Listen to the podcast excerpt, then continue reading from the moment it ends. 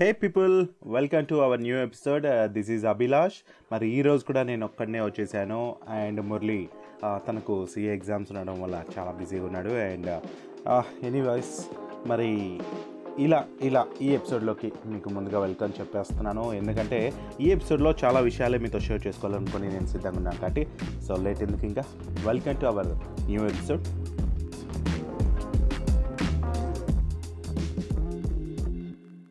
మరి ఈ ఎపిసోడ్లో నేను చెప్పాలనుకున్న కొన్ని థింగ్స్ ఏంటంటే మరి కొత్త ఫ్రాంచైజీస్ ఏవైతే మరి ఐపీఎల్లో మరి సెకండ్ రెండు కొత్త ఫ్రాంచైజీస్ కోసం మరి బీసీసీఐ చాలా ట్రై చేస్తుందన్నమాట. మరి దీంతో పాటు ప్లేయర్ల రీటెన్షన్ కూడా ట్రై చేస్తుంది. మరి రిటెన్షన్ వేలం వేతనాల పెంపు వంటి డిఫరెంట్ థింగ్స్ గురించి కూడా ఆలోచిస్తుంది అనమాట బీసీసీఐ ఈ వన్స్ ఇది ఓకే అయిపోతే నెక్స్ట్ మరి కొత్త ప్లేయర్స్ రాబోతారు అండ్ అంతేకాదు అంటే టీమ్స్లో వేరే టీమ్స్ నుంచి ఈ టీమ్స్కి కొత్త ప్లేయర్స్ రాబోతారు అండ్ కొత్త ఫ్రాంచైజీస్ కూడా వచ్చే ఛాన్స్ ఉంది.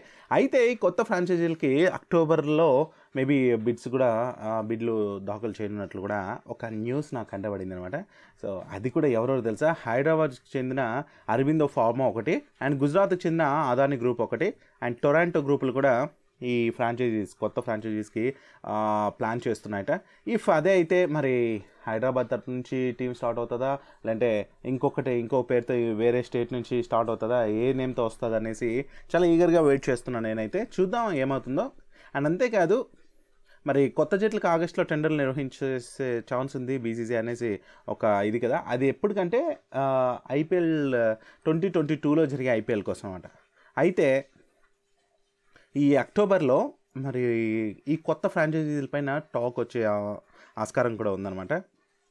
మరి రెండు వేల ఇరవై ఒకటి అంటే ఈ ఇయర్ డిసెంబర్లో మెగా ఆక్షన్ కూడా జరుగుతుందన్నమాట. మరి చూద్దాం. ఇందులో ఇంకొక రూల్ ఏంటంటే ముగ్గురు విదేశీయులు ప్లస్ ఒక మన దేశీయ ఆటగాడు కానీ ఉండాలి. లేదు అనుకుంటే ఇద్దరు స్వదేశీయులు ఇద్దరు విదేశీ ప్లేయర్స్ అయినా ఉండొచ్చు అనమాట సో అలా ప్లాన్ చేసుకొని తీసుకోవాల్సి ఉంటుంది. చూద్దాం ఏమవుతుందో. అండ్ ఈ ఐపీఎల్ గురించి ఇంకొక విషయం ఏంటంటే ఈ ఐపీఎల్ ఫోర్టీన్లో మిగిలిన మ్యాచ్లు ఎప్పుడైతే యూఏఈలో సెకండ్ హాఫ్ ఏదైతే ఉందో మిగతా మ్యాచెస్ అవి యూఏఈలో పెట్టాలి అనేసి బీసీసీఐ ప్లాన్ చేయగానే మరి టీ ట్వంటీ ప్రపంచ కప్ నాటికి ఆ పిచ్చులు కూడా దెబ్బతింటాయనే ఒక వార్త ఇప్పుడు హాట్ టాపిక్గా మారిందనమాట. సో ఈ విషయం ఎవరు చెప్పారంటే మరి మాజీ ప్లేయర్ మరి బౌచర్ అనమాట దక్షిణాఫ్రికా కోచ్ బౌచర్ అన్నాడు ఈ మాట. మరి దీంతో స్పిన్నర్లకు కలిసి వస్తుంది. ఎందుకంటే ఐపీఎల్ మ్యాచ్లు అక్కడ జరిగితే ఆ తర్వాత వెంటనే మరి ప్రపంచ కప్ ఉంటుంది కదా. ఐపీఎల్ వల్ల మ్యాచ్లు ఇవంతా మొత్తం పిచ్చులు మొత్తం దెబ్బతింటాయి. ఆవిడ స్పిన్కి కలిసి వస్తుంది. బ్యాట్స్మెన్కి చాలా కష్టంగా ఉండే ఛాన్స్ ఉంది. సో స్కోర్స్ కూడా తక్కువ అయ్యే ఛాన్స్ ఉంటుంది. ఐపీఎల్లో నమోదయ్యే స్కోర్లను బట్టి ప్రపంచ కప్ మ్యాచ్ల పిచ్చులు ఎలా ప్రవర్తిస్తాయో అర్థం చేసుకునేయచ్చు అనేసి బౌచర్ అన్నాడు. మరి దీనికి ఎలా రియాక్ట్ అవుతారు ఏంటి అనేసి వెయిట్ చూడాల్సిందే. మరి అంతేకాదు ఇక ఆ, తర్వాత మన కోసం చాలా వెయిట్ చేస్తున్న సిరీస్ ఏదైనా ఉందంటే నేనైతే ఇంగ్లాండ్ సిరీస్ కోసం అలాగే మన శ్రీలంక టూర్ కోసం చాలా వెయిట్ చేస్తున్నా. అయితే ఇంగ్లాండ్ సిరీస్ గురించి కొన్ని విషయాలు ఉన్నాయి అవి చెప్తాను. దానికంటే ముందుగా ఏంటంటే మరి ఐసీసీ నిర్వహించే ఈవెంట్స్ షెడ్యూల్ గడువు మరో రెండేళ్ళలో పూర్తి కానుందండి.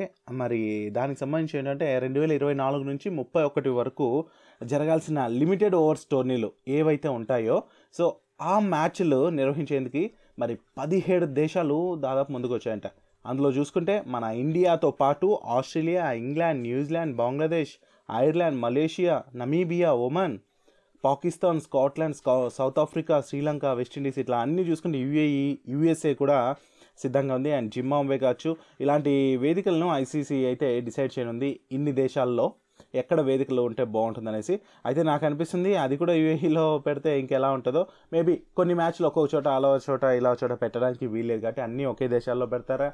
లేదంటే వేరు వేరు దేశాల్లో కొన్ని కొన్ని మ్యాచ్లు నిర్వహిస్తారా? కొన్ని కొన్ని టోర్నీలు ఒక్కొక్క దేశంలో నిర్వహిస్తారా? ఏంటి అనేది ప్లాన్ చేస్తారు. చూద్దాం ఏమవుతుందో. ఏదంటే అక్కడ క్లైమేట్ని బట్టి ప్లాన్ చేస్తారు కాబట్టి. మరి రెండు వేల ఇరవై నాలుగు నుంచి ముప్పై ఒకటి మధ్యలో ఏ కాలంలో ఏ టైంలో ఎక్కడ ఏం పెట్టాలనేది ప్లాన్ చేస్తారు. అండ్ వేచి చూద్దా వేచి చూడాల్సిందే మనం కూడా. అండ్ అంతేకాదు ఇక మనకు ఎంతో ముఖ్యమైన సిరీస్ అండి ఇది ఇంగ్లాండ్ సిరీస్. మరి ఆ ఇంగ్లాండ్ సిరీస్ గురించి కొన్ని విషయాలు చెప్పుకోవాలి. ఏంటంటే ఈ ఇంగ్లాండ్ సిరీస్ సంబంధించి ఒక అప్డేట్ ఏంటంటే ఈ భారత్ వర్సెస్ ఇంగ్లాండ్ మధ్య జరిగే ఈ సిరీస్కు మొత్తం ప్రేక్షకుల్ని మరి అనుమతిస్తే ఎలా ఉంటుందనేసి ఆలోచిస్తున్నట్లు తెలుస్తుంది యూకే ప్రభుత్వం. ఇఫ్ యూకేలో లాక్డౌన్ నిబంధనలు ఎత్తే ఎత్తేసినట్టు మరి నిన్న మొన్నటి వరకు వార్తలు కూడా వచ్చాయి. మరి వాళ్ళ ప్రధానినే చెప్పాడు. మరి దీంతో హండ్రెడ్ పర్సెంట్ ఆక్యుపెన్సీ అంటే హండ్రెడ్ పర్సెంట్ కూడా మరి ప్రేక్షకులను అలో చేస్తే hm, బాగుంటుందనేసి అందరూ ఆలోచిస్తున్నారు. ఈవెన్ సీటింగ్ కోసం టికెట్లు కూడా అమ్మాలని ఇంగ్లాండ్ క్రికెట్ బోర్డు భావిస్తున్నట్టు ఒక టాక్ అనమాట ఇంకా ఇరవై రోజుల విరామంలో ఉన్న టీమిండియా జూలై ఫోర్టీన్త్ నుంచి మరి ప్రాక్టీస్ కూడా స్టార్ట్ చేయబోతుంది అనమాట and five test series match ఇది. ఫైవ్ టెస్ట్లు ఉంటాయి. మరి ఆగస్ట్ నాలుగు నుంచి ట్రెండ్ బ్రిడ్జ్ వేదికగా ప్రారంభం కానున్నాయి. చూద్దాం ఏమవుతుందో. అండ్ ఈ సిరీస్ గురించి ఇంకొక షాకింగ్ న్యూస్ ఏంటంటే మనకు కాదు ఇంగ్లాండ్కి. ఎందుకంటే ఇంగ్లాండ్ జట్టులో ఏడుగురు సభ్యులు కరోనా వచ్చేసిందండి. మరి వైద్య పరీక్షలు రీసెంట్గా చేస్తే వాళ్ళకి మెడికల్ టెస్ట్లో పాపం ముగ్గురు క్రికెటర్లు నలుగురు మేనేజ్మెంట్ సభ్యులకి కోవిడ్ పాజిటివ్ వచ్చినట్టు తెలుస్తోంది. సో ఈ విషయాన్ని ఇంగ్లాండ్ క్రికెట్ బోర్డే తెలిపిందనమాట దీంతో ఈ గురువారం నుంచి వాళ్ళకు పాక్తో మ్యాచ్ మ్యాచెస్ ఉన్నాయన్నమాట. వన్ డే సిరీస్ సో దాంతో మరి వన్ డే సిరీస్కి కొన్ని మార్పులు కూడా తీసుకొచ్చేసింది. మరి బెన్ స్టోక్స్ సారథ్యంలో కొత్త జట్టును ప్రకటిస్తుందన్నమాట. సో ఇక ఈ సిరీస్కి మరి బెన్ స్టోక్స్ కెప్టెన్గా పాకిస్తాన్తో మ్యాచ్లు ఆడబోతుంది ఇంగ్లాండ్. మరోవైపు ఆగస్ట్ ఫోర్త్ నుంచి చెప్పాను కదా మన సిరీస్ ఉంది. అప్పుడు కోలుకుంటే మాత్రం పక్క ఇంగ్లాండ్ జట్టు పాత ప్లేయర్స్ని కోలుకున్న వాళ్ళని కూడా యాడ్ చేసుకొని ఆడొచ్చు. మరి ఏమవుతుందో వేచి చూడాల్సిందే. అండ్ మన శ్రేయస్ అయ్యర్ అండి రీసెంట్గా గాయం భుజం గాయంతో మరి ఐపీఎల్ నుంచి పక్కకి తప్పుకున్నాడు కదా. సో స్టార్టింగ్ స్టార్టింగ్లోనే అలా అవడంతో ఒక మ్యాచ్ కూడా ఆడుకున్నాను పక్కకి వెళ్ళాడు. మరి ఇప్పుడైతే పూర్తిగా కోలుకొని రెడీ అయిపోయాడంట శ్రేయస్ అయ్యర్. మరి యూఏఈలో జరిగే ఐపీఎల్ ట్వంటీ ట్వంటీ వన్ రెండో దశ మ్యాచ్లు ఏవైతే ఉన్నాయో ఆ మ్యాచ్లకి నేను పక్క అవైలబిలిటీ ఉంటాను అనేసి అయితే చెప్పాడు. అంత బాగుంది. మరి అయితే మరి ఇప్పుడు ఐపీఎల్లో ఫస్ట్ మ్యాచ్లకి అంతా మన కెప్టెన్గా రిషబ్ పంత్ ఉన్నాడు.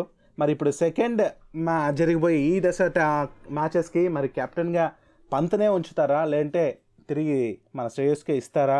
అనేసి ఆలోచిస్తున్నాను నేనైతే. ఇఫ్ మీరేమంటారు? మీ కామెంట్స్ ఏంటనేది కూడా నాకు తెలియజేయండి. లైక్ మీరు కామెంట్ చేయాలనుకుంటే మన మెయిల్కి మెయిల్ ఐడికి మరి మెయిల్ చేయొచ్చు లేదంటే మన ఇన్స్టాలో అయినా మీరు మెసేజ్ చేయొచ్చు. అసలు కెప్టెన్సీ అనేది ఢిల్లీ క్యాపిటల్స్కి రిషబ్ పంత్కి ఇస్తారా? అంటే తిరిగి వచ్చిన శ్రేయస్కి అయ్యర్కి ఇస్తారా అనేది మీరు ఆలోచించండి. మీరేం గెస్ట్ చేస్తున్నారు అనేది నాకు తెలియజేయచ్చు. ఓకే అంతెందుకు ఇంకొన్ని విషయాలు ఉన్నాయి ఇది దీనికి సంబంధించి. మరి ఇప్పుడు శ్రీలంక టూర్కి మన సెకండ్ టీం ఏదైతే ఉందో ఆ టీంని పంపించారు. దానికి కోచ్గా ద్రవిడ్ని మరి నియమించారు. అంతా బాగుంది. అయితే ఇప్పుడు నెక్స్ట్ ఇండియా కోచ్గా మొత్తం ఇండియా టీం మొత్తం రాహుల్ ద్రావిడ్నే కోచ్గా తయారు చేస్తున్నారా అనేసి ఒక టాక్ వినిపిస్తోంది. ఎందుకంటే అలా చేసినా కూడా తప్పేం లేదనేసి కపిల్ దేవ్ అంటున్నాడు. కానీ రవిశాస్త్రిని ఎందుకు తీసేస్తారు? రవిశాస్త్రిని తీసేయడానికి కారణాలు ఏంటి? అనేది కూడా ఒక యాంగిల్లో చూస్తే ఇంతవరకు రవిశాస్త్రి గారు వచ్చినప్పటి నుంచి చాలా ట్రోఫీలు గెలిచినప్పటికీ ఐసీసీ ట్రోఫీ మాత్రం ఇంతవరకు గెలవలేదంట. సో అదొక రీజన్గా చూస్తున్నారు. అండ్ ఇక కపిల్ దేవ్ మాటల పరంగా చూస్తే అంత అర్జెంటుగా అయితే రవిశాస్త్రి గారిని తీసేసేయాల్సిన అవసరం అస్సలు లేదు. మరి రవిశాస్త్రి గారి టైంలోనే ఇండియా ఆస్ట్రేలియాను వారి సొంత గడ్డపైన ఓడించిన విషయం మనం గుర్తుపెట్టుకోవాలి. And two thousand nineteen world cup సెమీస్కి వెళ్ళింది. అండ్ వరల్డ్ టెస్ట్ ఛాంపియన్షిప్లో ఫైనల్స్ వరకు వెళ్ళింది అనేది కూడా మనం గుర్తుపెట్టుకోవాలి. కదా?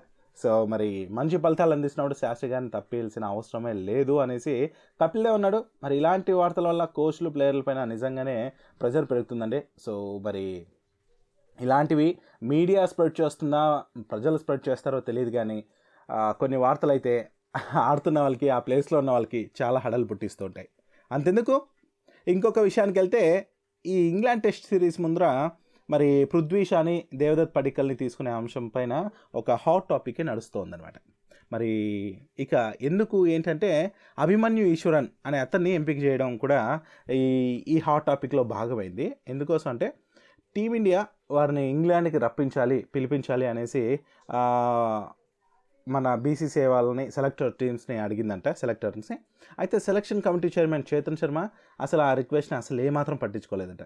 ఏదంటే ఆల్రెడీ గిల్ అక్కడ గాయపడ్డాడు. మరి మ్యాచ్కి ఆడతాడా లేదనేది ఒక ఆడేది డౌట్ అనేసి తెలిసిపోయింది. మరి అలాంటప్పుడు గిల్ స్థానంలో ఎవరినన్నా ఆడించాలి?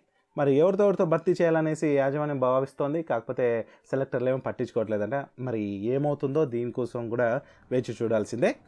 అండ్ వన్ మోర్ థింగ్ ఏంటంటే ఇక్కడ మన ఇంగ్లాండ్ ఇక పాకిస్తాన్తో వన్ డే సిరీస్ ముందు అండ్ టెస్ట్ సిరీస్ ముందు అంటే మన ఇండియా టెస్ట్ సిరీస్ ఆడబోతుంది ఈ దీని ముందు మరి ఇన్- ఇంగ్లాండ్ ఫేసర్ మన జేమ్స్ అండర్సన్ ఒక మైలురాయిని అందుకున్నాడండి ఫస్ట్ క్లాస్ క్రికెట్లో వెయ్యి వికెట్లు తీసిన పద్నాలుగవ క్రికెటర్గా నిలిచాడనమాట.